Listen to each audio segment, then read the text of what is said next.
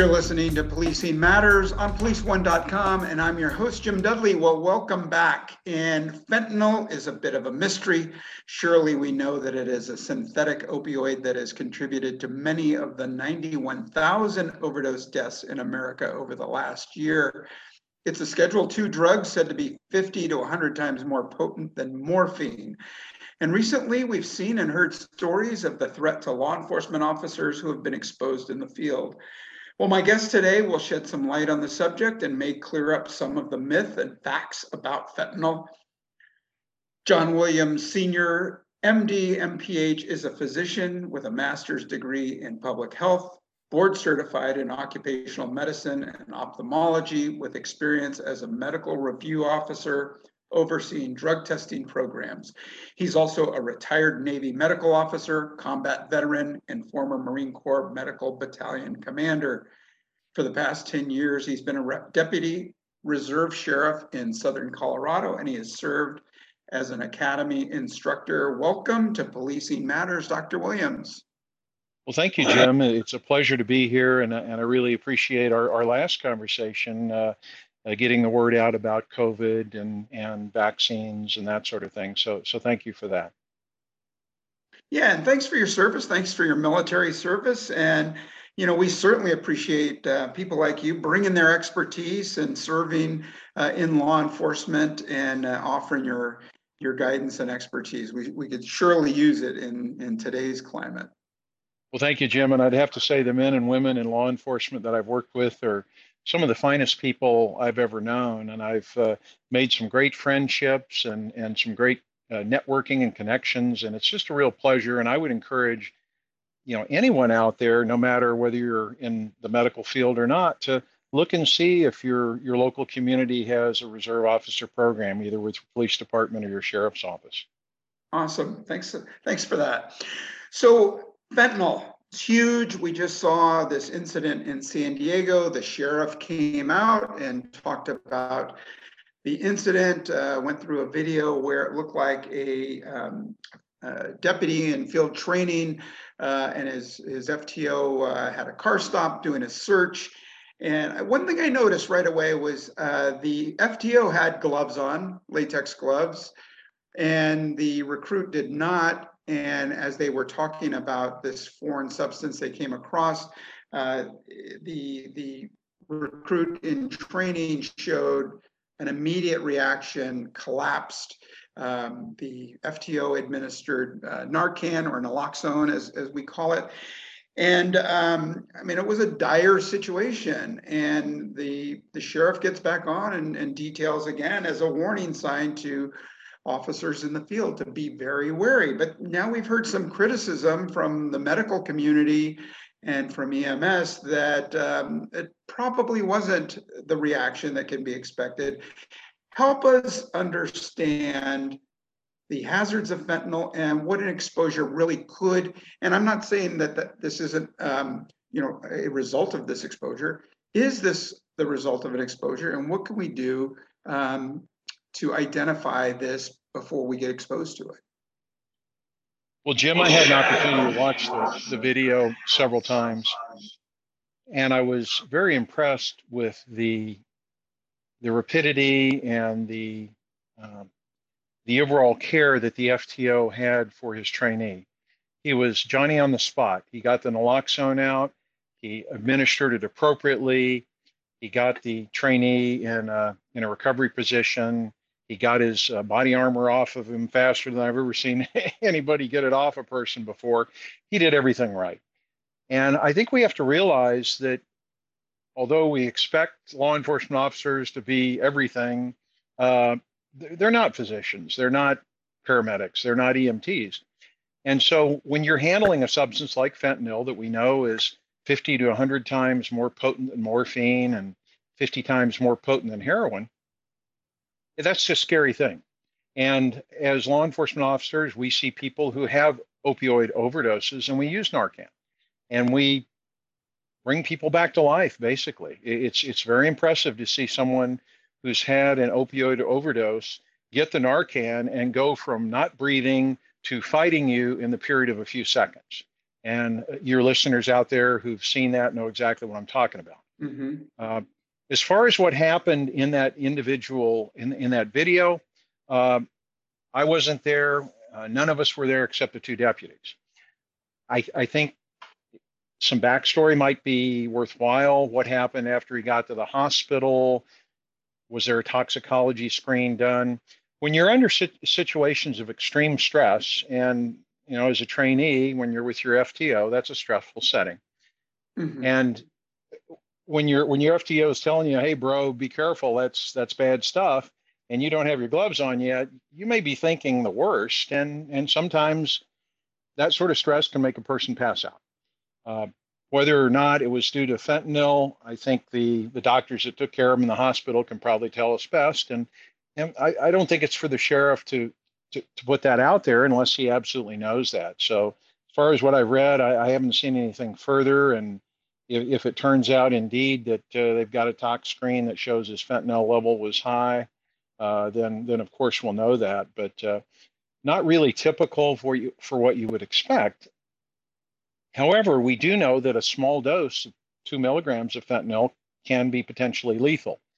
But we're typically talking about someone who ingests it orally or injects it, not an incidental exposure on the skin.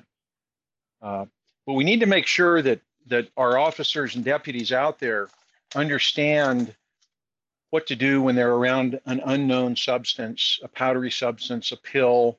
They have to exercise extreme caution.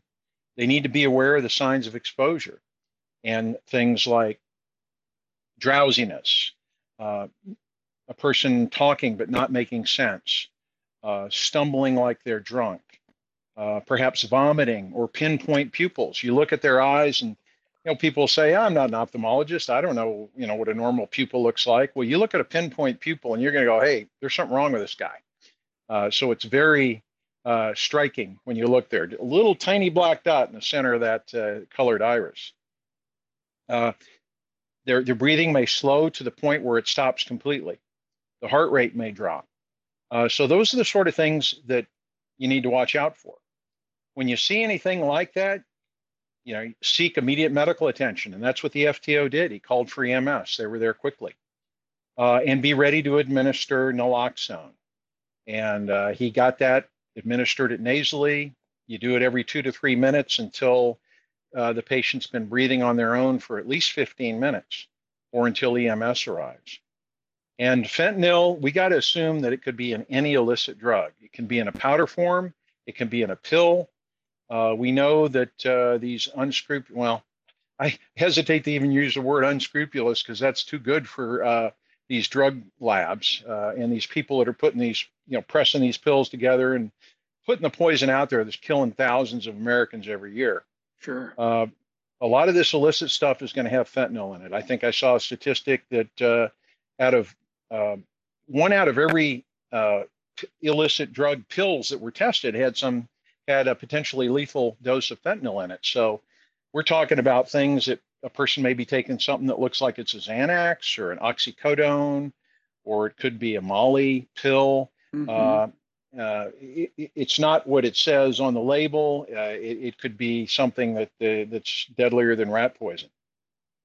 We also need to be aware of the fact that our working dogs that many of us have and are using in the drug detection setting are uh, very much at risk for this because that's how the dogs look. You know, they're they're constantly sniffing.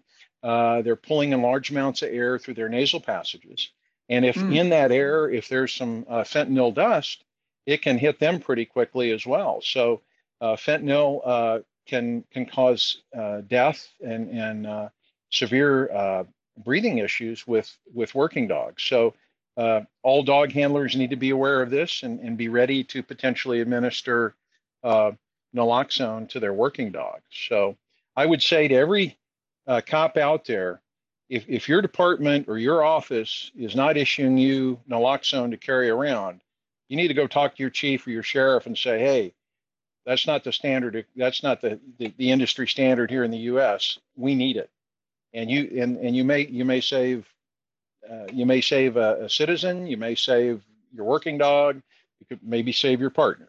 you know, the, the natural instinct is when you see something that looks like an illicit drug, hey, I'm going to dive in there, I'm going to grab it, I'm going to see what's in the bag, maybe I'm going to pick it up. Oh, maybe I should test it. You know, the, the old things that a lot of people, or a lot of us learned in the academy or on our FTO tours, we're not doing anymore. You don't want to open that bag. You don't want to disturb that powder. You, okay, put on your nitrile gloves and pick it up, put it in the evidence bag, and let the let your uh, let the experts handle it. Sure. And then uh, the whole issue of uh, dealing with clandestine drug labs, which you know we've we've I think we've talked about before, in the setting of meth labs and all the poisons and dangerous chemicals that can be used there. Uh, we need to make sure that we don't barge in and go, you know, if you go in and you see something that looks like they're, uh, you know, a meth cook or something that looks like a high school chemistry class, you know, turn around and get the hell out. sure. Yeah. and, uh, and, and call in the call in the hazmat team or the specially trained folks that are going to come in with the level A SCBA and totally encapsulated suit, Tyvek suit, stuff like that. Uh, so. Yeah, you covered a lot of ground. You cover a lot of ground there, and you know, you made me think about a couple of things that I really wasn't thinking about before you said it, and that is, you know, it, the fentanyl can come in all forms. I mean, we know that, yeah, they do sort of press them into p- pills to mimic an oxycodone or, or something like that, but that they're also mixing it in with street heroin to increase the potency of, of a heroin. And so for the politicians that are looking at decriminalizing drugs or even legalizing drugs, we've got one in California now. Well, in Oregon, drugs are essentially legal. We've decriminalized them in California. We have a, a new Senate bill looking at um, making hallucinogens, psilocybin, LSD, um, some of these other uh, drugs legal.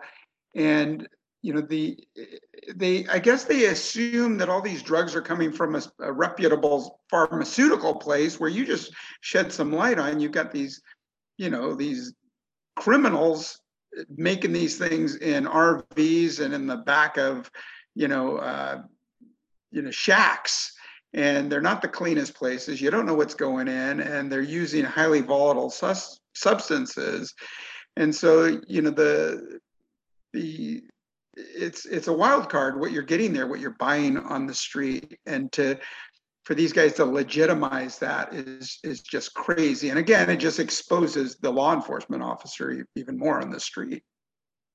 You make some great points, and, and I, I, can remember uh, when I was a kid uh, when you would hear about uh, drug busts and stuff, or people buying uh, drugs that uh, turned out not to be what they thought they were buying them. They were cutting heroin with uh, things like baking soda, powdered sugar, strychnine, which is a, mm. a, rat poison, stuff like that. But you never heard of them. I mean, no, nobody heard of fentanyl back then. I don't know. Sure. Uh, it, it, wasn't in the. It wasn't in. Uh, it wasn't in circulation.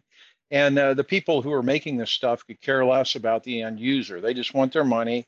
You know, if you happen to die, if you take one of their products, they could care less. They have they have no compunction about uh, putting this poison out there. Mm-hmm. And and I think there is there is some naivety on the part of uh, the state legislators that look at uh, decriminalizing uh, certain drugs, particularly something as lethal as fentanyl and the fentanyl analogs. Uh, you know, just a little bit out there. You know, you know, in high school, kids kids experiment with stuff, and you'd hate for for you know your kid or a, a, a, a relative to you know take a pill. They thought they were taking somebody's xanax. They were going to you know get a little high or something. Next thing you know they're dead. And we read right. these stories every single day. Yeah. Uh, you know it's not it's not just the uh, the people in needle park that are shooting up and you know dying with a needle in their arm. It's uh, high school kids uh, who you know just happen to pick the wrong pill at the wrong time and and they paid with their life for it yeah.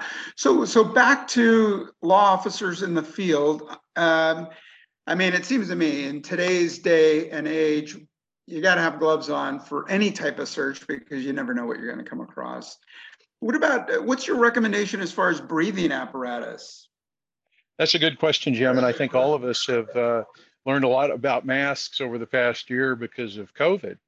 And Uh, the N95 mask, which is uh, NIOSH, the National Institute of Occupational Safety and Health, they certify uh, masks. It's it's a type of mask that would be appropriate in the sort of setting where you were worried about dust or particulate, a drug uh, in in you know a dust form, uh, protecting you from it. And in fact, they they make respirators that are even uh, uh, have more filtering capability, like a P100, oil-proof, 100% mm-hmm. efficiency, and they're fairly inexpensive. We're not talking about uh, a full face mask with cartridges like you might have seen on uh, uh, Breaking Bad. Uh, we're talking about you know a paper mask with a couple of elastic uh, straps that fits tightly around your face and, and will filter out those sorts of things. So I think that's a good thing to carry with you. I carry one in in sure. in uh, my bag. Uh, carry a couple because you know not only the the COVID thing, but uh, uh any sort of setting where you're worried about uh, being uh, exposed to something that you could potentially inhale. crime scene, unattended death. you know, very um, very bad smells, and sure. uh, putting an N95 on will make it tolerable uh, to to go into that sort of setting. So I'd say buy a couple, three of them, and put them in your bag. Yeah, if we don't already have them, right? So right, mask up, glove up. Good advice. Um, so say we're searching, no, no drugs at all involved. We're searching. We do put our hand in something. What what is the bare skin exposure?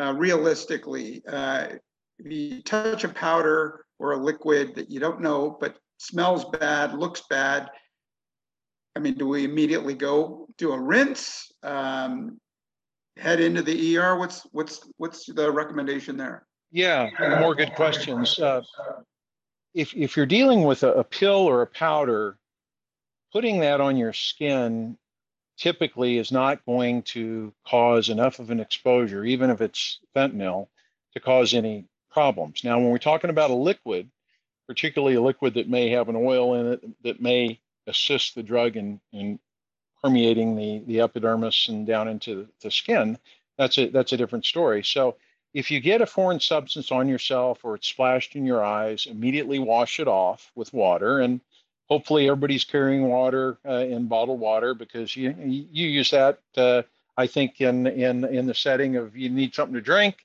you need something to wash the eyes out of someone that you've uh, potentially sprayed OC spray in. Mm. So uh, you, I always have about three three water, small water bottles in in my in my go bag, uh, along with the masks and the other stuff. So, and and if there's any question about, uh, say for example, you did get a splash in your eyes or in your mouth yeah, go into the ER, get it documented. If there's, uh, you know, if there's a workers' comp claim, you've got a record that you were mm-hmm. seen, and if it turns out not to be anything, hey, that's great.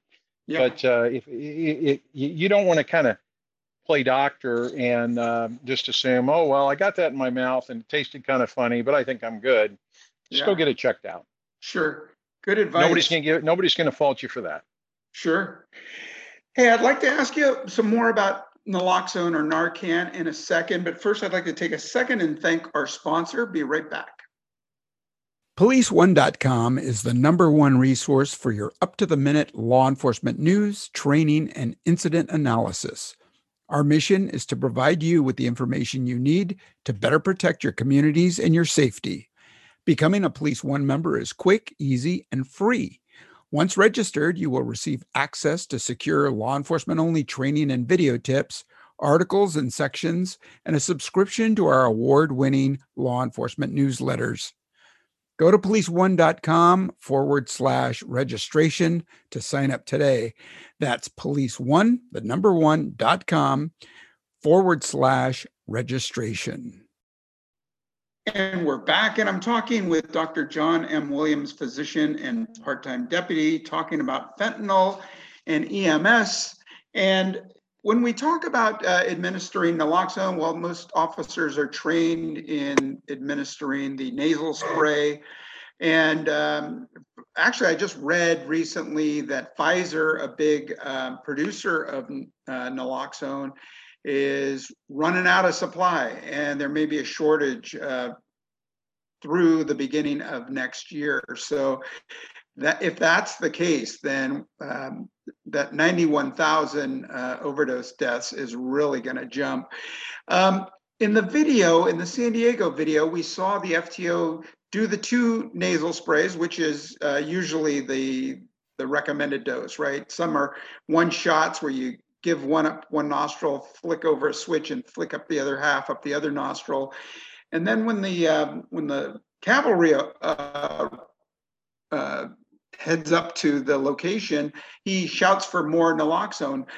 Uh, is there a uh, limit on how much um, we can administer to one person? Uh, is there a hazard in administering more than that one recommended dose? Well, I, I think the, the only hazard might be uh, using too much or wasting it. I mean, it can cause nasal ir- irritation. You're not going to poison anybody with naloxone.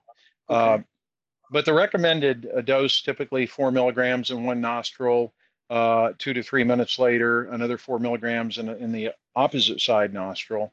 And then meanwhile, you, you've contacted EMS and they're coming on the way. So uh, I, I don't think anybody needs to hold back and go, oh, I'm going to hurt them with with more naloxone. Okay. But if you're if you're giving it at, at too close an interval, you may run out of the naloxone and it may have just washed down the back of his throat or Mhm. out on the sidewalk, and you might need it. You know that that naloxone that you overused, you might need 10 minutes from now. So I, I Right, think uh, basically follow what uh, what what you're told in training uh, as far as the administration schedule there. And sometimes it it, it may take more than one uh, than one dose, and and particularly with these synthetic opiate uh, or these synthetic uh, fentanyl analogs like carfentanil, may take several doses. Hmm, okay. All right, good to know. So on social media, the backlash from medical community and EMS was pretty harsh. And some were saying, hey, the panic attack, um, fentanyl doesn't do that. Well, you know, it would really be helpful to have that um, communication uh, expressed early on. And so, how do we increase our communication with our um, our partners in the medical community and EMS, especially since we're working a lot hand in hand in the field? Uh, what can we do to um, to create a better sense of community and better communication? I, think that's really important because we, we do work with the. You typically work with EMS uh, uh, on every shift. You know, you're you're going to clear a scene before EMS is going to come in and take the patient. Uh, there is a uh, a a person who is suicidal and needs to uh, needs to go in a psych hold, and you go and, and take care of the you know the situation and, and bring them out to EMS. So we work with them closely. They're integrated on our uh, SWAT teams and uh, as uh, the tactical EMS uh, medics. So Mm. I, I- I think that we, we know who they are. I think sometimes we don't take advantage of our relationship with them. And I, I think reach out to your EMS points of contact and have them come give you a talk on on fentanyl and you know from their point of view. You know, obviously they're going to have more technical information about it, but they can they can tell your officers, okay, here's what you need to be worried about. Here's uh, here's what you uh, here's what you don't need to be worried about. And, and I think Sure. the, the only the only thing uh, the, the issue I have with the video was it was very well produced. It was not your typical body cam video where you have the you know the uh, the sheriff or the the police chief you know given the, the the the intro and then you see the tape and that you make your own conclusions. I think the sheriff might have overreached a bit, saying, "Hey, this is a this was fentanyl. It, he almost died, and and our our officer saved his life." I, I, think to be Yeah. to be able to say that, you got to be able to back it up by saying, "Yeah, the doctor in the ER diagnosed this, and he had he was off the off the charts uh, with fentanyl and fentanyl metabolite levels on his tox screen." We didn't hear that part of the story, so I, I Mm. guess I'd ask the sheriff. Uh, to either provide us with that or explain how he came to that conclusion. And I and I believe I saw a follow up story where he said that was his opinion. He did not have uh, that was not somebody somebody in the medical profession that told him that. So I think that Right, may be the heartburn that some people in the medical profession have. But once again, we're dealing with cops who aren't doctors, they're not EMTs, and they don't know what they're dealing with and they're out in the field in a stressful situation not sitting in a nice er drinking coffee. So Right, right. we come at this from from different points of view and i and i think sometimes it's easy to criticize when when you haven't you know walked in their shoes. Yeah, no, no, and I think, I mean, I, I feel for the sheriff in wanting to get that um, information out immediately um, with the idea that maybe this almost caused one of his deputies to to die, and so, you know, he saw the what you pointed out already that the FTO was just on the spot, and you know, it it was impressive to see how fast how he opened the shirt, opened the vest, you know, to, to open up the airway and, and administer the naloxone, get the, get the help coming. So that was all awesome. And I could see why the sheriff wanted to put that out. I, I think I think one thing, Jim, I was I was Yeah. going to mention is that uh, uh, the sort of symptoms that you would see uh, with fentanyl toxic, toxicity would be typically the, the person would complain of some drowsiness, uh, perhaps uh, stumble a bit as if they were drunk. You wouldn't typically see a sudden collapse like that, and Yeah, and I've, I've certainly seen people pass out where, you know, the, the medical term is vasovagal syncope, where in a stressful situation, you you basically faint. And uh, I don't know if you heard it on the tape, but when he when he went down, he went down hard. I heard a clunk, and I, Yeah. sus- I suspect the back of his head hit the pavement, and that doesn't help things as far as your level of Right. consciousness when they're trying to wake you up. Uh, Yeah. So, I, like I said, the FTO did everything right. I, I just think the sheriff needs to uh, uh, perhaps uh, give us a little more information before drawing his conclusions there. Sure, sure. And I mean, as you mentioned, let's reach out to our EMS brothers and sisters and buy them a cup of coffee. You see them sitting there, you know, pulled over waiting for the next run. Why not, you know, share a cup of coffee with them and see what's what? Hey, I appreciate your time. How can our listeners find out about what you're writing about or where we can hear from you again? Well, that, that's that's great, Jim. I, typically, I've been doing doing some work with Police One. With uh, you know, we talked about uh, did some articles uh, for the online version uh, regarding COVID, and uh, may uh, just just watch for me there. We may be coming out with something uh, talking about the Delta variant. Uh, I'm also doing some work looking at uh, uh, how to address issues for law enforcement officers who have uh, who have may incurred disabilities in the line of duty, whether they be orthopedic injuries, PTSD, that sort of thing. Mhm. And I think we have a lot of uh, a lot of cops out there that are kind of thinking about, well, do I need to retire, or have I gotten to the point where this this nagging injury or this this medical issue is something that I should uh, consider looking for another career. Uh, so stay tuned uh, for some additional information on that. And, I, and I, I'd like to try to use my experience in law enforcement as well as in occupational medicine, workers' comp, to address those issues. Because I think right now we, we have a lot of cops out there that are uh, that are working, uh, you know, playing hurt basically, and that means it's like it's an old football term. It's like the coach sent you in hey coach my my leg's swollen and, and i'm hurting bad but I, but i'm going to go do it for the team and my teammates and and i think sometimes that's not always the best thing to do and that that we maybe need to look out a little bit more for our, ourselves individually because at some point you're going to retire from police work you got a family you got a life after that so let's all keep that in mind Yeah, well, good points. And I look forward to seeing what you write and and maybe we'll talk about it on a future podcast. Thanks again for your military service. Thanks what you bring to law enforcement and your expertise to our men and women in the field. Uh, it's been great talking with you, Dr. Williams. thank you jim All right, and our listeners, uh, what do you think? Is your agency giving you enough information?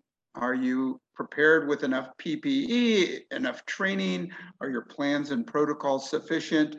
Uh, let us know. Let us know. Send us an email to policingmatters at policeone.com. That's policingmatters at policeone.com. Share your advice, your opinion. If you have someone or something you'd like to hear about, let me know and we'll get back to you. Uh, and rate us if you can on the Policing Matters podcast on Spotify and Apple iTunes. Uh, really appreciate it.